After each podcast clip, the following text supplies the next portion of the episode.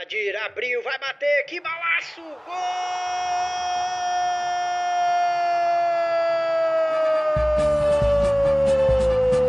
do Vitória! Uma Ilha, um Clube, o podcast da torcida Alvianil. Salve torcida Alvianil, programa número dezessete do Uma Ilha, um Clube, comigo Arthur Moreira e com Ricardo Nespoli. E aí, Rica, abriu a contagem. Acabou, Arthur. É, agora abriu a contagem, agora a gente vai na paixão mesmo, no amor, cara, porque assim, na racionalidade acabou. Complicado, complicado. Vitória perdeu hoje pro Águia Negra, lá em Rio Brilhante, Mato Grosso do Sul. Vamos falar um pouquinho sobre esse jogo, vamos falar também sobre o nosso próximo compromisso contra o Real Noroeste. Vamos entrar logo no jogo, né, Rica? Como é que a gente veio escalado para essa partida de hoje, domingo à noite? Pois é, hoje não, não espere muitos comentários nossos aqui, porque todo mundo aqui tá nervoso. Enfim, a gente não imagina que tenha muitas esperanças, mas vamos continuar fazendo o nosso trabalho aqui, já que nem todo mundo tá fazendo o seu. A gente começou o jogo com o Paulo Henrique no gol, né? Assumiu completamente a, a vaga do Harrison. Cássio na lateral direita por falta de opção. Ferrugem e Barbosa na zaga, acho que, que é a melhor é, possibilidade, porém também é por falta de opção, a gente não tinha nenhum zagueiro. Emerson na lateral esquerda, João Denoni, Léo Gonçalves e Jefferson no meio. Jefferson, para quem não se lembra, é outro lateral esquerdo. Léo Gonçalves não estava jogando, né? Chegou a entrar no último jogo, mas não era um cara que estava jogando. E na frente, Edinho, Jean Lucas e Magrão. E curiosamente, de tantos desfalques, até o nosso técnico nos desfalcou. Quem foi o técnico nesse jogo foi o Rodrigo César, por motivos de problemas dentários, mas dizem algum que é por motivos de foi por medo de avião. Será que foi? Como diria Belchior. Já dizia o velho Belk. E quatro camaradas no banco. Sendo que um deles era o goleiro, então, ou seja, aquela brincadeira de poder fazer cinco substituições, nem podia brincar disso. Geisandro, outro lateral esquerdo, Oliveira e Vitor Jufo. Aliás, o pessoal aí errou, aí botou grafite de suplente aí na arte, mas o grafite não, não tava lá, não. Passa borracha no grafite. O que aconteceu com o grafite? Cadê o grafite? Cadê o grafite? O Cássio eu já sei onde tá, o grafite eu ainda não, não tenho muita certeza. Bem, é, antes do jogo começar, a gente recebeu informações da imprensa, tanto sobre o Charles, né? Eu tava brincando, realmente foi uma questão aí dentária, algo que impossibilitou ele de ir pro Mato Grosso do Sul, que inclusive é a terra da minha mãe. Então, além de, né, do Charles, o Everton lesionou no último jogo, continuou lesionado, não, não tendo muita condição de jogar, e o Ramon, que inclusive foi para o jogo, seria titular, também sentiu uma lesão no joelho direito. Infelizmente, inclusive, parece que pode até operar. É isso. Esse é o nosso elenco, cara. Eu tava vendo aqui, são dez desfalques por lesão, fora os desfalques por Covid. Muita gente de fora. Por Covid ou por segredo? Pois é, a gente não sabe, né? Exatamente, a informação veio parcial, né? São dez afastados por lesão e alguns indeterminados por Covid. É, pois é, Tom. E o jogo, cara? É o que eu falei, foram roteiros prontos, um seguido do outro, né? O Águia Negra rapidamente abriu o placar. Quatro minutos do primeiro tempo. Mais uma vez a gente sai atrás. Quatro minutos do primeiro tempo. Mais um gol no começo do jogo. Um gol de Gugu. E assim, pelo amor de Deus, cara. O William ganhou do Emerson. Tudo bem, acontece. Mas na disputa de um contra um ali, foi meio estranho, mas tudo bem. Uma batida cruzada que o Paulo Henrique podia ter chegado. Aí um rebote que ninguém chega. E o cara marca, obviamente. Depois de tanta chance assim pra marcar, se não marcasse também, quase... Enfim. Então assim, aí já, já começamos atrás no, no marcador. Pelado. Pelado, gol de pelado. Totalmente.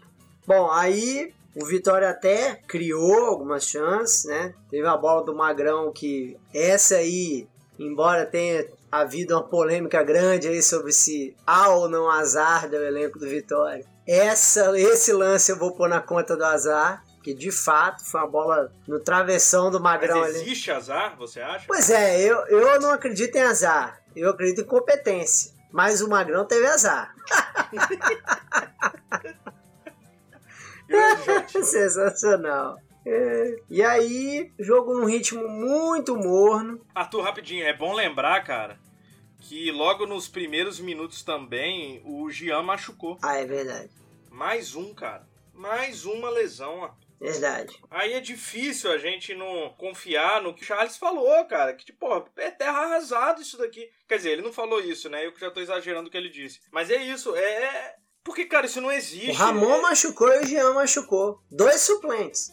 Pois é, cara. Aí, realmente, qualquer coisa agora é... Não, não dá, não dá. É brincadeira já. Não, não, não tem elenco. É, é, sabe, você querer montar um quebra-cabeça faltando peça, é tipo isso, cara. Também não dá mais pra... Tá bem difícil. Aí é o que a gente falou no programa passado. Na verdade, se você for olhar com critério, sempre esteve difícil nessas partidas que a gente pegou. Sempre teve remendo, sempre teve improviso, por obrigação. O Charles deixou muito claro que ele não improvisa se não for uma coisa realmente necessária. E, de fato, ele tem seguido a coerência a esse respeito. E o que você vê é sempre jogador lesionado, sempre jogador com Covid. Aí a gente até coloca em causa, como já colocou aí, se o elenco está se cuidando a esse respeito, está prevenindo. Não podemos aqui acusar de que não está, mas é uma coisa assim a, a se pôr em questão. Então, assim... É, duvido que esteja, Arthur, duvido que Infelizmente... esteja. Tipo assim, é, fora as questões do clube mesmo, que a gente já falou, de gente ali que continua acontecendo no último jogo em casa, de gente entrar, falar, fazer o que quiser, acompanhar treino e, tipo, dane-se os protocolos sanitários.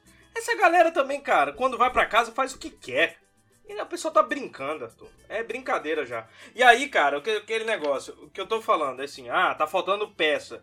De fato... É difícil culpar jogador, técnico, quando a gente vê que não tem elenco, mas, ao mesmo tempo, a gente olha ali e vê que tem jogador ali jogando, não sei, cara, estão brincando, eu não sei o que tá acontecendo, cara, eu só sei que só sei que passamos vergonha na Série D, da minha parte eu não tenho a menor esperança, apesar de, obviamente, no próximo jogo eu vou estar que nem um otário torcendo, né, pra gente ganhar, mas pra mim eu não tenho a menor esperança da gente passar, e agora vamos ver o que vai dar, cara. Até o Capixabão a gente tá em risco já. É, realmente, nessa toada que tá aí, é o que a gente falou, né, abriu a contagem.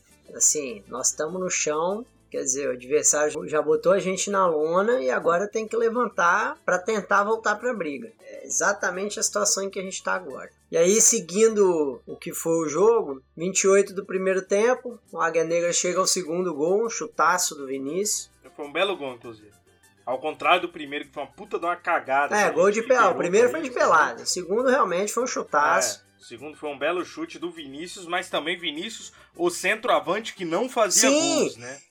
Vinícius era o cara que não fez gol em nenhum jogo, mas obviamente contra o Vitória. Aí a outra questão também. Ah, tem essa margem aí do azar ou até da sorte do adversário contra... Mas pelo amor de Deus, acontece, todo mundo sabe que quando o time pressiona, é, deixa o outro acuado, você reduz o espaço para esse tipo de coisa. E foi tudo que o Vitória não fez hoje, tendo condições de fazer. Então, se o time agride, se o time tá ali criando, chegando sempre ali no gol, do, né? Se tivesse chegando sempre ali no gol do Águia Negra, bem, aí você ia inibir o time da Águia Negra. Mas foi o contrário, o Vitória deixou o time à vontade pro cara acertar um chutaço. Um cara que não fazia gol não sei quantos jogos, aí acerta um chutaço. Aí com dois a zero, quer dizer... Eu acho que são bobagem esse negócio de falar que isso é placar perigoso, porque realmente dali pra frente o Águia Negra sentou no resultado. Perigoso é um a zero. Pois é, assim, sentou no resultado com razão, porque foi o que aconteceu, conseguiu segurar o jogo a partir daí, e aí não adianta. Ah, o Vitória começou a pressionar, segundo tempo com pressão, né? Teve uma... Pronto, eles ainda podiam ter ampliado. Podiam ter ampliado com pênalti. É porque os, o tal do Vinícius, o atacante que não faz gol... Resolveu tirar a onda e falou, agora que eu fiz um gol, eu vou fazer outro. Tirou a bola da mão do artilheiro do grupo, que é o tal do Gugu. Sim, e que sofreu o pênalti, que sofreu o pênalti. É, é isso. Se torcedor do Águia Negra fosse, estaria xingando esse tal de, de Vinícius, mesmo feito, fazendo gol, mesmo com o time ganhando, estaria xingando ele aqui nesse podcast. Se esse podcast fosse, sei lá... Ninho da Águia... Ah, não, mas aí podia ser nosso também. Águia Negra, show. Pronto. E eu estaria xingando ele aqui também. É verdade. Podia ter chegado de três a zero ali sem nenhum susto. E aí, com três minutos do segundo tempo, o Águia Negra nos brinda com uma expulsão besta. Uma jogada boba, juvenil, pelada também. Quer dizer, em pelada a, a gente não faz na isso, mão, na verdade, né? Isso é, isso é coisa, lance de juvenil. Aí, pô, onze contra dez pra fazer o abafo vai melhorar, mas assim... E aí, mais uma vez, um roteiro conhecido. Fica aquele abafa morno. É, o abafo do Vitória é roubar a bola e devolver. Pois é. É roubar a bola e devolver. Cruza na área, ninguém chega. Poucos chutes a gol. Então, assim, pouco perigo pra Águia Negra. Assim, tava bem confortável ficar ali com o Vitória trocando passe na entrada da área, porque dali também não saía mais muito do que isso. A gente até chegou a conversar aí durante o jogo. Teve uma hora que o Ferrugem deu aquela de craque da Interclasse, pegou a bola, saiu, saiu conduzindo para poder chutar pro gol. E quer dizer, eu de saída acho isso reprovável, mas depois que você comentou assim, pô, tá, é certo, assim, no deserto de criação que tava ali do Vitória, era alguma coisa que tinha pra fazer. Mas é porque, assim, é, é um retrato muito feio do, do ponto a que a gente chegou, né, cara? Tá parecendo um time de Interclasse. Não é nem time de pelada isso mais. Isso aqui é tipo assim, de garoto de dez, onze anos, fala assim, pô, vou pegar e vou resolver, vou fazer o gol aqui, vou, vou tentar tirar o time do marasmo. Cara, você falou de Interclasse, eu lembrei muito. Eu já fui o jogador do Interclasse, não o Ferrugem, né? O outro. O cara que fica ali, tipo, fazendo merda, fazendo merda e pensa. Olha pro lado e pensa, porra, o craque do meu time não vai fazer nada. E aí só o Ferrugem joga bola nesse time. Só o Ferrugem joga bola. Aí todo mundo pode falar o que quiser, mas todos os narradores... E aí você pode olhar direitinho. Narrador de todos os jogos...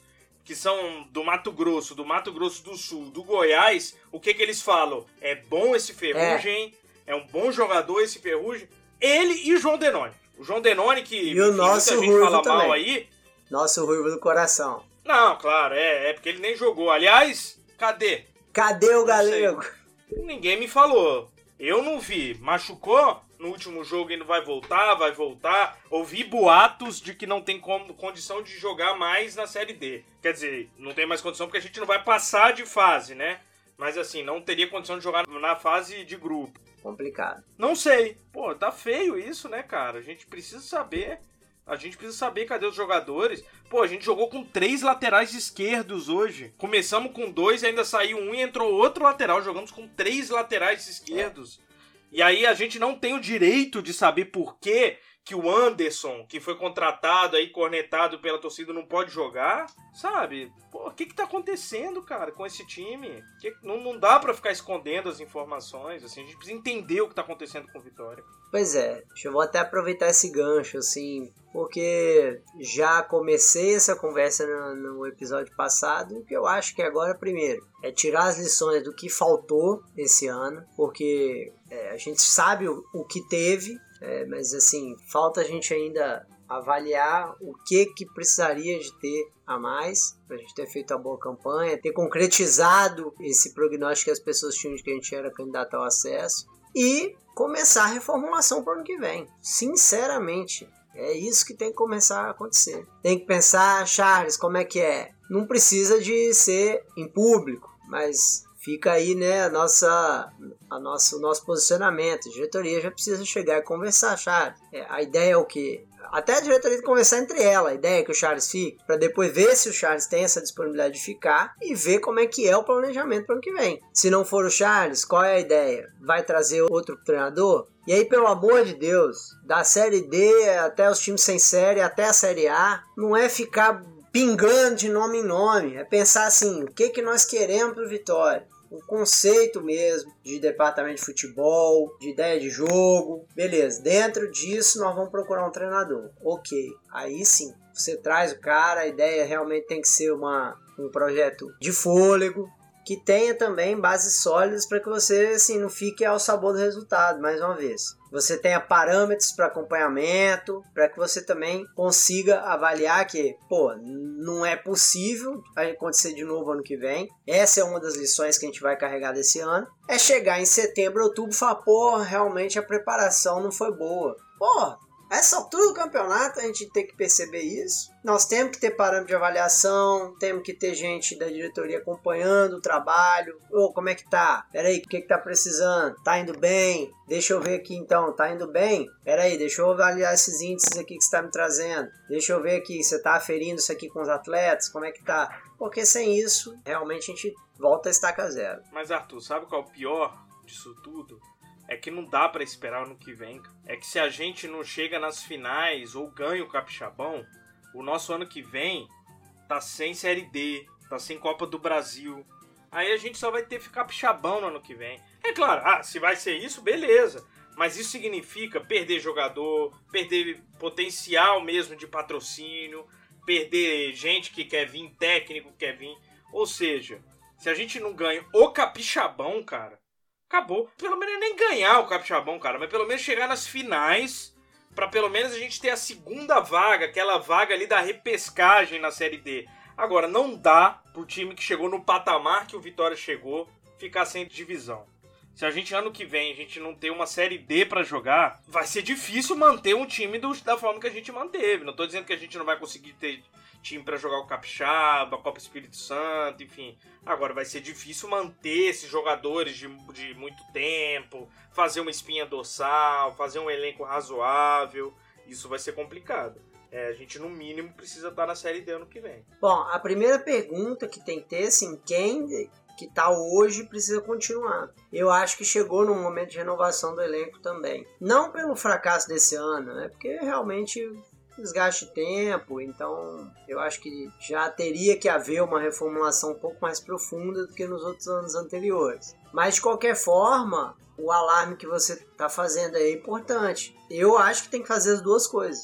Vai ter que brigar pela manutenção da vaga e fazer essa reformulação. Porque também, se for adiando a reformulação para poder manter uma chance no, no Capixaba, também não sei como é que isso funcionaria, não. O que eu acho que precisa fazer é isso. Vai ter que fazer as duas coisas ao mesmo tempo. Brigar aí no Capixabão. Convenhamos, assim, não é favor nenhum. Nós estamos falando com base em resultados, em no que a gente estava vendo de futebol até agora. Parece que pro Capixabão, Vitória ainda tem uma margem. A gente pode excetuar disso aí o Real Noroeste, que está realmente encaixado, tá, tá bem na Série D, ao contrário da gente. Mas em relação aos outros times, embora a gente também tenha falado que é necessário ter atenção, mesmo que os times tenham sido montados agora, mesmo que tenha começado a treinar agora, parece que dificilmente a gente vai ter, assim, alguma grande dificuldade. Embora seja mata-mata, né? Então tem que ficar ligado. E aí aos trinta e oito do segundo tempo, Oliveira marcou um desconto para o Vitória, mas já não tinha tempo de reagir. Ia ficar do jeito que ficou mesmo. Três pontos para a Águia Negra, nenhum para nós. Mais uma vez, né?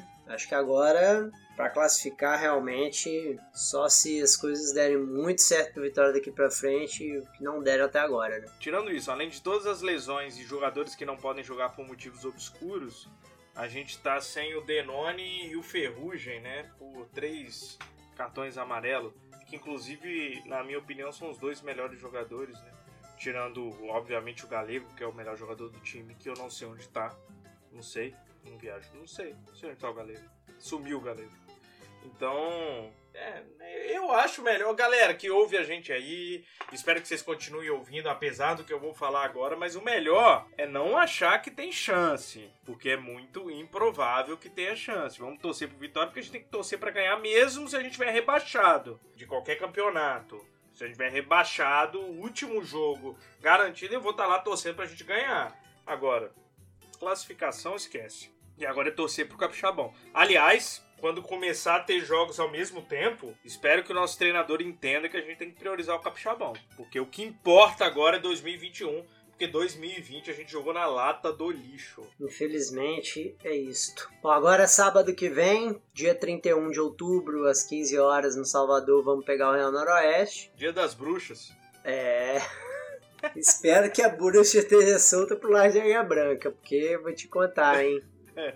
Esse confronto, até em termos de Capixabão, tem importância dobrada. Então, pelo amor de Deus, hein, gente? Vamos fazer pelo menos um papel decente aí no jogo contra o Real Noroeste. E daí pra frente, cara, que vier, Vamos ter que realmente esperar que o time termine aí com alguma dignidade e, e plantando essas sementes aí para dois mil e vinte e um, porque realmente não há muito mais o que fazer na Série D a partir de agora, né? Por enquanto, pelo menos, não. Até segunda ordem, não. Real Noroeste que empatou, né, com a Aparecidense. O Aparecidense que é o líder do grupo. Real Noroeste e a Aparecidense empataram por zero a zero. Inclusive, o Real pegou um pênalti, né, do Aparecidense. Podia ter saído perdendo. Goianésia meteu três no União Rondonópolis. Nós perdemos do Águia Negra que, inclusive, olha só como nós somos bonzinhos, né? Assumiu a quarta vaga, o Águia Negra. Todo mundo enquanto ganha da gente e vira quarto. É, a gente, cara, não é a mãe. O Vitória é a mãe. E mais, é claro, que ainda tem Goiânia e Operário de Várzea Grande, que sei lá por que vão jogar na quarta-feira. A gente tentou entender, mas é, não. O motivo provável é que o Atlético Goianiense divide o estádio com o Goiânia, obviamente com prioridade. Provavelmente em razão da agenda do Atlético Goianiense, mas também não conseguimos confirmar. O Atlético Goianiense que perdeu também, podia ter deixado o Goiânia jogar. e... e é isso, Arthur. A gente vai jogar contra o Real Noroeste com pouquíssimas expectativas, na minha opinião, apesar de jogar em casa. Vamos jogar, na verdade, assim, com o Real Noroeste, pra gente demonstrar as nossas possibilidades no Capixaba, a gente tem que ganhar. Mas eu acho que essa semana ainda vai mostrar muita coisa pra gente. A diretoria tem uma reunião na quarta-feira. Não acho que o técnico esteja em perigo nem nada, mas eu acho que algumas discussões vão ser feitas, inclusive para elenco. A torcida, né? O pessoal das organizadas aí deu um certo ataque aí nas redes sociais, mas enfim, não sei o que, até onde isso vai. Mas enfim, a galera pressionou. Vamos ver, a diretoria vai ter que dar uma resposta. É o que eu tô falando, Arthur. Eu acho que a diretoria precisa falar. É. A gente não sabe nada mais de elenco, o que que tá acontecendo, por que que os jogadores não estão jogando. A diretoria se escondeu. Eu acho que tá na hora da diretoria falar. Vamos esperar depois de quarta-feira, depois dessa reunião, se alguém não vai ir pra imprensa e explicar, ou pelo menos falar, ó, oh, Vitória realmente não deu, a gente tá tentando aqui, vamos resolver, mas no Capixabão nós estamos firmes, etcétera Porque eu acho que a gente precisa ouvir o que a liderança desse time tem a dizer. É, fundamental para a gente adequar as expectativas aí. E eu tô igual a você, principalmente em relação ao Capixabão. Bom, gente, é, vamos fazer aquele momento âncora de sempre. Sigam a gente nas redes sociais, principalmente Instagram e Twitter. Também fiquem à vontade para contatar a gente pelos perfis pessoais. Vocês vão conseguir esses perfis nos perfis do podcast. A gente está sempre sendo mencionado, está sempre interagindo lá com o perfil do podcast. Arroba Uma Ilha, um Clube. É, estamos em campanha, continuamos arrecadando aí dinheiro para comprar o nosso gravador, né? catarse ponto me barra Uma Ilha, um Clube, contribua. Algumas pessoas já contribuíram, a gente já está aí dando alguns passos na campanha, mas precisamos de, de reforço aí. Você que ainda não doou e pode dar essa força pra gente, a gente agradece. Se você não puder doar, divulgue. Lembra daquele amigo seu que de repente tem um pouco mais de condição, fala, pô, ó, os caras estão lá correndo atrás e tal, dá essa força pra gente. No mais, até o próximo programa, depois do confronto aí com o Real, esperamos que num clima bem melhor, como o Rica disse, com palavras da diretoria na quarta, né, com um resultado melhor no, no sábado, para que a gente possa retomar aí um pouquinho do caminho que a gente veio traçando aí desde dois mil e dezesseis, dois mil e dezessete ali, né? Não podemos perder todo esse histórico, todo esse trabalho que veio sendo feito aí nesses anos. É isso, só tenho a agradecer mesmo aí o pessoal que está ouvindo a gente, que apesar dessa fase péssima do Vitória, continua aí dando audiência, ouvindo, comentando, compartilhando. Enfim, vamos que vamos. Semana que vem tamo junto e é isso. Até mais. Valeu, galera.